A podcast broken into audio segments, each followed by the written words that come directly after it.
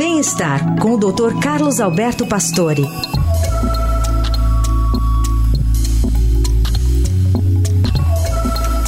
Hoje o Dr. Pastore fala sobre a masturbação e se pode trazer algum malefício à saúde. Tudo bem, doutor? Bom dia. Bom dia, Carol. Bom dia, ouvinte.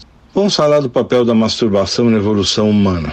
Ao falarmos de masturbação, há sempre uma dúvida da importância, dos riscos e das fantasias eróticas. Um trabalho publicado numa revista importante inglesa revelou que a autoestimulação seja uma adaptação e foi muito importante na evolução humana. Os trabalhos anteriores mostram que essa prática é benéfica para o bem-estar e a saúde sexual. As descrições antigas colocam a masturbação como deletéria, perda de tempo, energia, como uma patologia.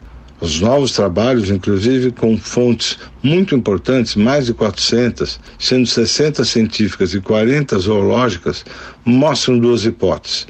A primeira aponta que a prática aumenta a fertilização ligado ao ambiente de homens e mulheres. E a segunda seria realmente uma forma do homem reduzir infecções, prevenir infecções, pois limpariam a uretra eliminando parte dos agentes infecciosos. A masturbação feminina foi pouco explorada, poucos relatos científicos. A masturbação ocorre naturalmente nas espécies do reino animal e está realmente na evolução há milhões de anos. Claro que há relatos de exageros, mas há uma utilização de várias formas de estímulos, além da, do prazer com as mãos.